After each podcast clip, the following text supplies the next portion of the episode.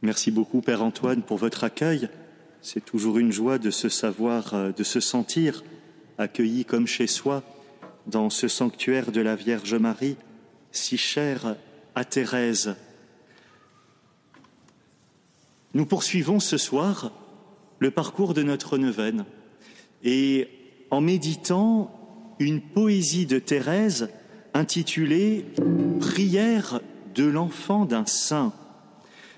En méditant cette prière, cette poésie qui est une prière, ce soir nous allons recevoir l'enseignement de Thérèse au sujet de l'importance de la famille. Cette poésie, prière de l'enfant d'un saint, c'est la huitième des 54 poésies composées par Thérèse, et elle a ceci de spécial que Thérèse l'a composée dans un contexte très particulier. Nous sommes en août 1894, et si nous avons un petit peu en mémoire la biographie de Thérèse, nous calculons qu'elle a 21 ans, qu'elle est carmélite depuis six ans déjà au Carmel de Lisieux, et surtout que cet été 1894, son papa, Saint Louis Martin, vient de décéder. Il a rejoint la patrie des cieux le 29 juillet, patrie des cieux où Zélie l'avait précédé 17 ans plus tôt. Et dans cette huitième poésie, Thérèse s'adresse à son père. Elle fait mémoire de la relation paternelle qu'il a eue avec chacune de ses cinq filles. Après la strophe introductive, une strophe est consacrée à chacune des quatre premières filles de Louis et Zélie. Et puis quatre autres strophes sont consacrées à la seule Thérèse. C'est normal, c'est elle qui écrit. Cette poésie que Thérèse adresse à son Père, c'est à la fois une prière et une grande action de grâce. Alors, elle nous invite peut-être ce soir, à notre tour, à rendre grâce pour nos familles humaines et puis à élargir aussi notre cœur aux autres familles dont nous faisons partie et surtout, enfin, c'est avec cela que je conclurai, à rendre grâce pour la grande famille des enfants de Dieu qu'est l'Église. Thérèse commence son poème, dans nos livrets de la neuvaine, nous le trouvons à la page 21. Thérèse commence son poème ainsi. Rappelle-toi qu'autrefois sur la terre, ton seul bonheur était de nous chérir. De tes enfants, exauce la prière, protège-nous, daigne encore nous bénir. Tu retrouves là-haut notre mère chérie, qui t'avait précédé dans la sainte patrie. Maintenant dans les cieux, vous régnez tous les deux, veillez sur nous. Thérèse commence donc par rendre grâce pour l'amour dont elle a entouré, dont elle a été entourée. Dans l'histoire d'une âme, dans ses manuscrits autobiographiques, dès le début, effectivement, quand elle évoque les années de son enfance, elle confesse que le Seigneur avait mis beaucoup d'amour autour d'elle, dans sa famille, et beaucoup d'amour aussi dans son cœur, cet amour que ses parents lui ont transmis. Et Thérèse rend grâce pour le fait que son père, en particulier, l'a aidé à orienter son cœur vers le Seigneur, en lui parlant de Dieu, en lui apprenant à prier, en lui montrant l'exemple de la prière, en la soutenant dans sa recherche vocationnelle, en la soutenant dans son désir d'entrer au Carmel. Et c'est ce qu'elle chante dans les quatre couplets de la poésie qui sont consacrés à son propre itinéraire, à partir de la sixième strophe. Rappelle-toi de ta petite reine, l'orpheline de la Bérésina, Rappelle-toi que sa marche incertaine, ce fut toujours ta main qui la guida, tendresse paternelle de Louis qui l'accompagne. Ô papa, souviens-toi qu'au jour de son enfance, tu voulus pour Dieu seul garder son innocence. Ce Père chrétien qui, dès le début, oriente le cœur de sa petite vers Dieu seul. Rappelle-toi que dans le belvédère, tu l'asseyais toujours sur tes genoux et murmurais alors une prière. Tu la berçais par ton refrain si doux. Le papa qui apprend à Thérèse à prier, non seulement en lui apprenant les mots de la prière, mais plus encore en lui montrant par son propre exemple ce que c'est que prier. Elle voyait du ciel un reflet sur ta face quand ton regard profond se plongeait dans l'espace et de l'éternité tu chantais la beauté, rappelle-toi. Dès la petite enfance de Thérèse, Louis fait avec sa petite, comme avec ses autres filles, rien moins que ce que Jésus lui-même fit avec ses disciples. Nous nous souvenons sans doute ce passage de l'évangile de Saint Luc où des disciples s'approchent de Jésus et lui disent Seigneur, apprends-nous à prier. Et c'est dans ce contexte que le Seigneur Jésus apprend à ses disciples la prière du Notre Père. Jésus transmet à ses disciples les mots de la prière. Et nous aussi, la tradition, à commencer par nos familles humaines, nous transmettent les mots de la prière. Mais si les disciples avaient pu interroger Jésus, c'est qu'ils avaient vu dans son humanité combien il était uni au Père, combien la prière, ce n'était pas seulement pour Jésus des mots qu'il prononçait, mais une attitude profonde de son cœur, l'union au Père de toute sa vie. Eh bien, c'est l'exemple de cela que Louis donne aussi à sa fille. Elle voyait du ciel un reflet sur ta face quand ton regard profond se plongeait dans l'espace et de l'éternité tu chantais la beauté. Rappelle-toi. Louis la soutient aussi dans sa recherche vocationnelle. Rappelle-toi du radieux dimanche où, la pressant sur ton cœur paternel, tu lui donnas une fleurette blanche lui permettant de voler au Carmel. Thérèse évoque ce dimanche de Pentecôte dans l'histoire d'une âme, ce jour où elle confia à son papa, un peu craintive et tremblante, son désir d'entrer au Carmel, quoiqu'elle fût si jeune. Et il lui donna son accord, et il la soutint de tout son cœur. Du plus sincère amour, tu lui donnas l'épreuve. À Rome et à Bayeux, tu lui montras les cieux. Rappelle-toi, la guida auprès de l'évêque jusqu'auprès du pape pour obtenir la permission d'entrer au Carmel malgré son jeune âge. Grande et mystérieuse fécondité spirituelle de cette famille de Louis et de Zélie, car Thérèse, la petite dernière, n'est pas la seule dans cette famille à entendre, dans ce terreau si porteur, l'appel du Seigneur et à y répondre, puisque ses quatre autres sœurs deviendront aussi moniales. Bien sûr, nous pouvons être étonnés par cela, pas de descendance humaine, mais quelle descendance spirituelle. La famille de Thérèse nous montre ainsi que d'une façon ou d'une autre, quand l'amour est au cœur de nos familles, eh bien nos familles sont toujours fécondes d'une façon ou d'une autre. D'une façon ou d'une autre, l'amour est toujours fécond. Cela est un appel et une espérance pour toutes nos familles. En rendant grâce avec Thérèse pour les foyers chrétiens, les foyers aimants, nos familles humaines, nous pouvons aussi nous replonger dans l'Évangile et dans ce grand mystère de la Sainte Famille.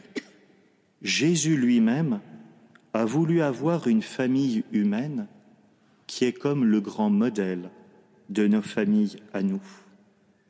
Jésus, le Verbe de Dieu, le Fils éternel du Père, a voulu avoir une famille humaine. Lui qui de toute éternité est le Fils du Père, il a voulu dans son humanité apprendre, apprendre à travailler, apprendre à parler. Celui qui est le Verbe de Dieu a appris à parler avec un papa et une maman, comme chacun de nous. Il a appris à prier, celui qui dans l'éternité est le Dieu que nous prions, a dans le temps appris à prier. Et cela, il l'a appris de Marie et de Joseph. L'humilité du Verbe qui s'incarne dans une famille humaine nous montre la valeur de la famille. Jésus nous montre le chemin pour que nous aussi, dans nos familles humaines, avec persévérance, nous apprenions et nous transmettions les valeurs humaines et religieuses. Ce mystère, Saint Luc, dans son évangile, le résume en un mot lorsqu'il dit, après l'épisode du recouvrement de Jésus au temple de Jérusalem, il redescendit avec ses parents à Nazareth et il leur était soumis. Nous pouvons longuement méditer sur cette obéissance de Jésus dans sa famille humaine. Et nous Nous ne sommes pas nés dans la sainte famille de Nazareth, c'est un fait. Nous ne sommes peut-être pas nés non plus dans une famille sainte comme celle de Zélie et Louis. Et pourtant, c'est dans nos familles telles qu'elles sont que Dieu nous a donné la vie. Et déjà cela est un profond motif d'action de grâce. Dieu nous a donné la vie dans nos familles humaines telles qu'elles sont. Peut-être que dans nos familles humaines, il y a eu des manques. Il y en a certainement eu, car il y en a dans toutes nos familles. Peut-être même qu'il y a eu de grandes souffrances, et certainement nous en connaissons dans nos propres familles ou dans des familles qui nous sont proches. Peut-être même qu'il y a eu dans nos familles des violences inacceptables.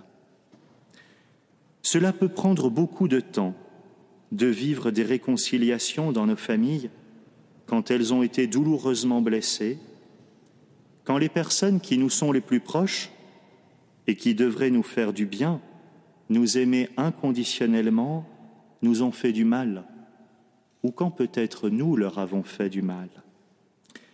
Pendant cette neuvaine, nous pouvons demander au Seigneur la grâce de poser un regard de miséricorde sur nos familles, en nous approchant des reliques de Thérèse, en priant avec elle, qui a vécu dans une famille sainte, en nous approchant de l'autel de Notre-Dame des Victoires, elle qui a été la maman de la Sainte Famille, nous pouvons demander au Seigneur cette grâce de poser sur nos familles telles qu'elles sont un regard de miséricorde. Peut-être aussi nous pouvons confier à l'intercession de Thérèse pendant cette neuvaine telle personne particulière de notre famille, plus particulièrement blessée, ou peut-être qui a été plus particulièrement blessante. Ainsi, soutenus par la prière de Thérèse, nous pouvons confesser notre foi, notre espérance. La vie qui vient de Dieu est plus forte que tout.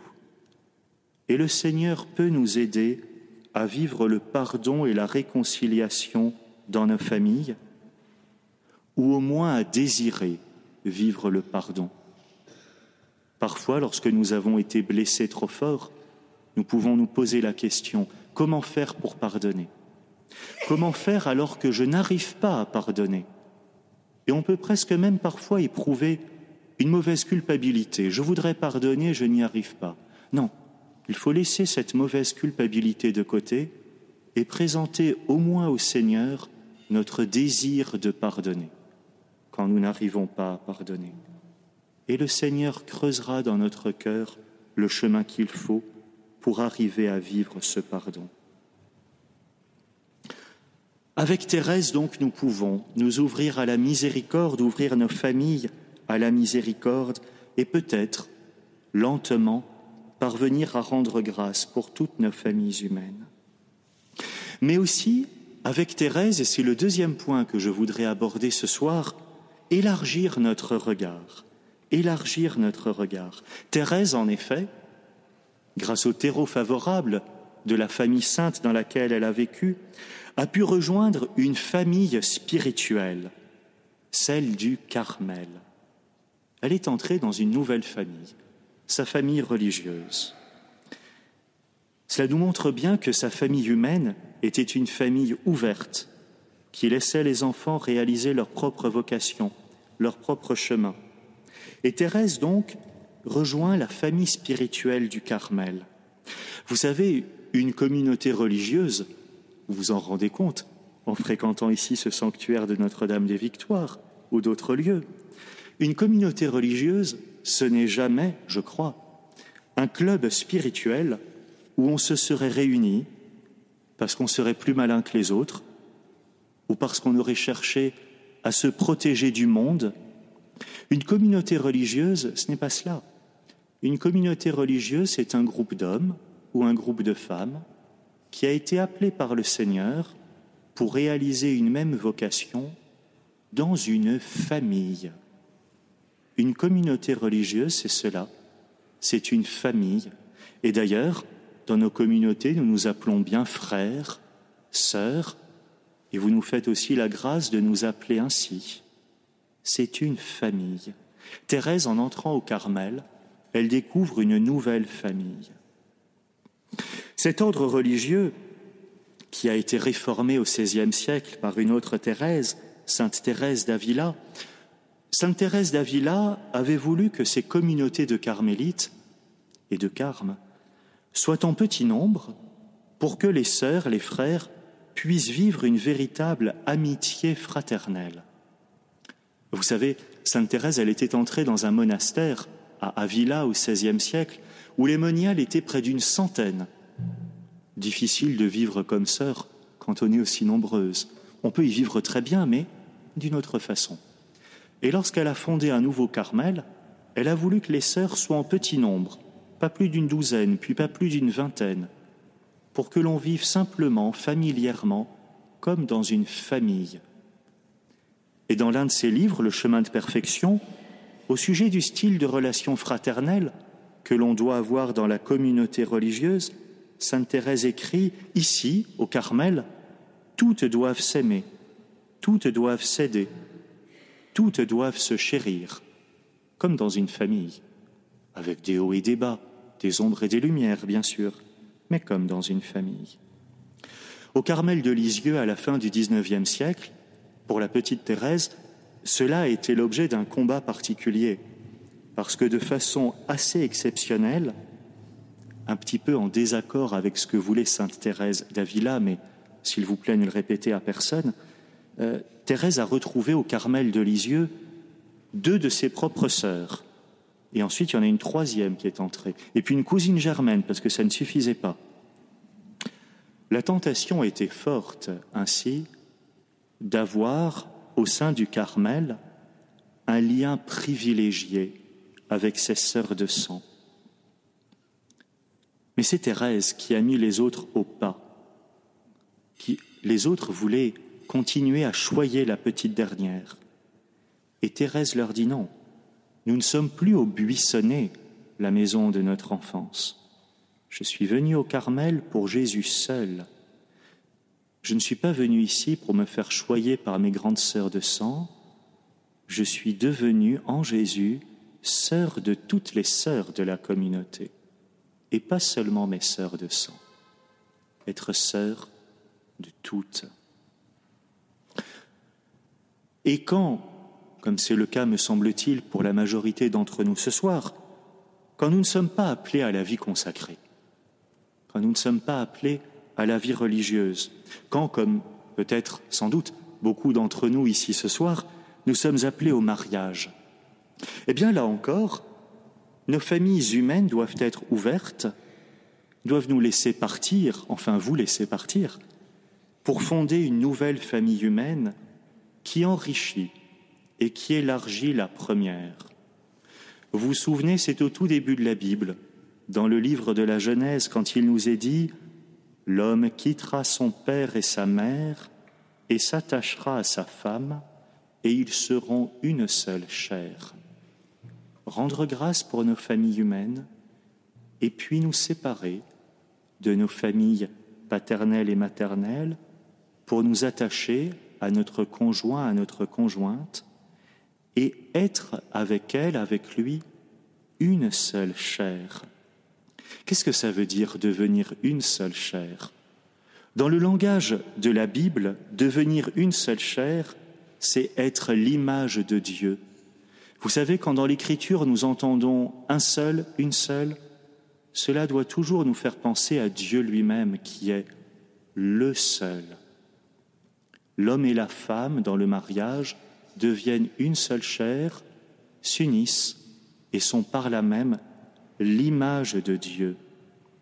Dieu qui seul est Père, et comme le dit Saint Paul dans la lettre aux Éphésiens, Dieu qui seul est Père, et de qui toute paternité tire son nom au ciel et sur la terre.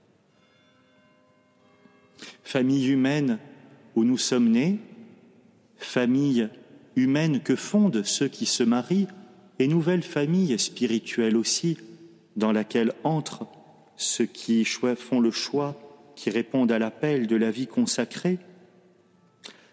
Et enfin, la famille dans laquelle nous sommes tous appelés à entrer, c'est le troisième et dernier point dont je désire vous entretenir, la famille dans laquelle nous sommes tous appelés à entrer avec toute l'humanité, c'est l'Église, la famille des enfants de Dieu, la famille des disciples de Jésus.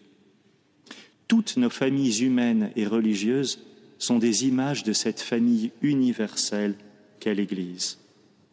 Là est notre véritable famille, la famille des enfants de Dieu, la famille des disciples de Jésus. Jésus lui-même nous l'enseigne dans l'Évangile. Vous vous souvenez, dans Saint Marc, au chapitre troisième, Jésus est en train d'enseigner ses disciples, et puis Saint Marc lui-même nous le raconte. Survinrent sa mère et ses frères, c'est-à-dire dans la mentalité sémitique et dans une logique méditerranéenne que ceux qui parmi nous sont du Sud connaissent bien, c'est la tribu quoi qui arrive, la famille, qui quand même, celui-ci, c'est un de chez nous.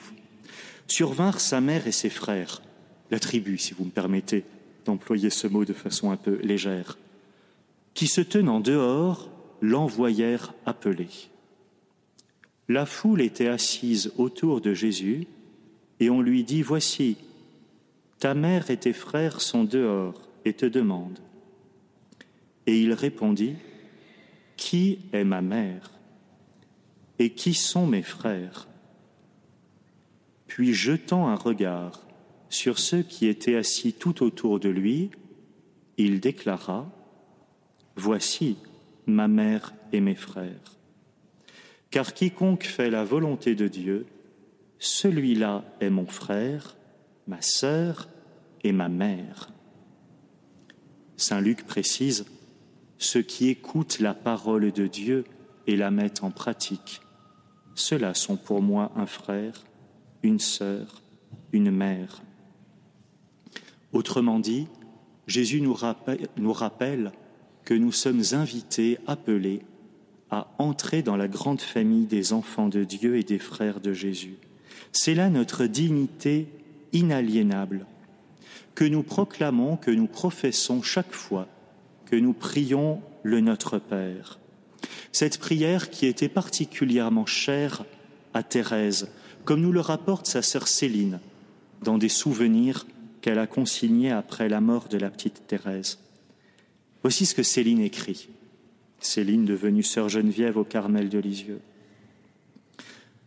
Un jour que j'entrai dans la cellule de notre chère petite sœur, je fus saisi par son expression de grand recueillement.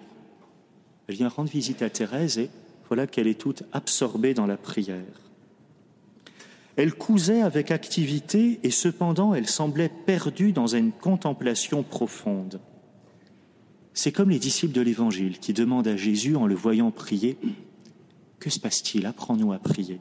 Céline, elle, dit à Thérèse, À quoi pensez-vous? Et Thérèse lui répond, Je médite le Notre Père, c'est si doux d'appeler le bon Dieu notre Père.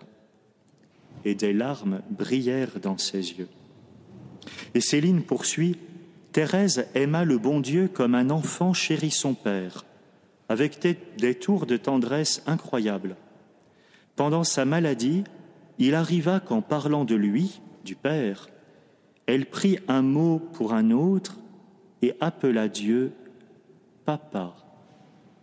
Nous nous mîmes à rire, mais elle reprit tout émue Oh oui, il est bien mon papa et que cela m'est doux de lui donner ce nom.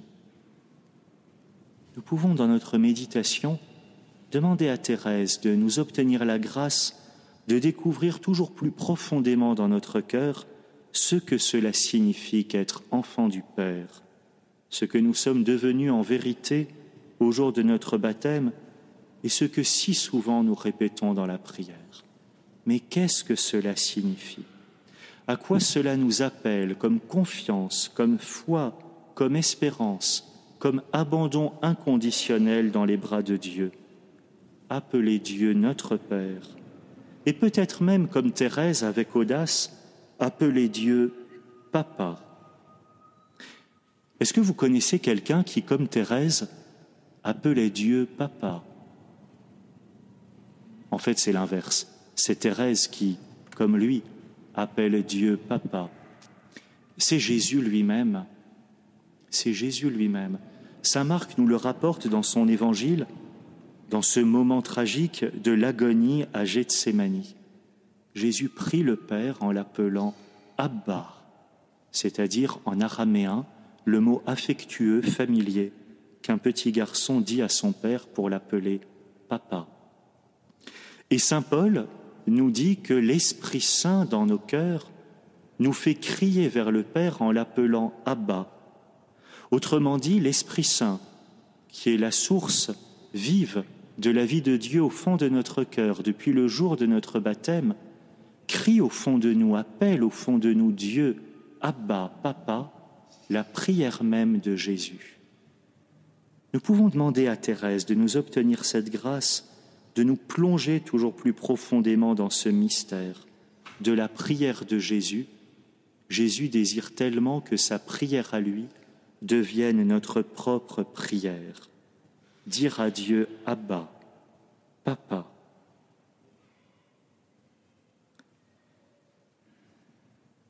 Être enfant de Dieu avec Jésus, c'est aussi reconnaître l'Église comme notre mère. C'est dans l'Église, c'est par l'Église que nous recevons toute grâce de Dieu. Et Thérèse en avait une conscience vive lorsqu'elle appelait l'Église sa mère. Dans le cœur de l'Église, ma mère, je serai l'amour, ainsi je serai tout. Je veux être fille de l'Église comme l'était sainte Thérèse d'Avila et prier dans les intentions de notre Saint-Père le Pape. Je veux être fille de l'Église, dit Thérèse. Autrement dit, vivre ma vie tout entière en communion avec tous les membres de l'Église. Recevoir de Dieu la grâce d'une solidarité universelle. Comment Thérèse a-t-elle vécu cette solidarité universelle? D'abord, c'est toujours important que la solidarité universelle, elle commence par une charité en acte avec ceux qui nous sont les plus proches. Vous savez, c'est facile d'aimer ceux qui sont au bout du monde et de ne pas arriver à aimer ceux qui sont proches de nous. Le Seigneur nous demande d'abord avec réalisme d'aimer ceux qui sont auprès de nous. Pour Thérèse, ses sœurs de communauté, pour nous, les membres de nos familles, les membres de nos communautés, les personnes avec qui nous vivons, avec qui nous travaillons. De laisser le Seigneur toucher notre cœur, rendre notre cœur sensible aux besoins de ceux qui sont auprès de nous. Une charité en acte. Et puis aussi, petit à petit, progressivement, laissez le Seigneur dilater notre cœur aux horizons plus larges de l'Église et du monde. Thérèse, elle, l'a vécu en priant spécialement pour deux frères spirituels, deux missionnaires, un qui était novice chez les Pères Blancs, un qui était missionnaire en Chine.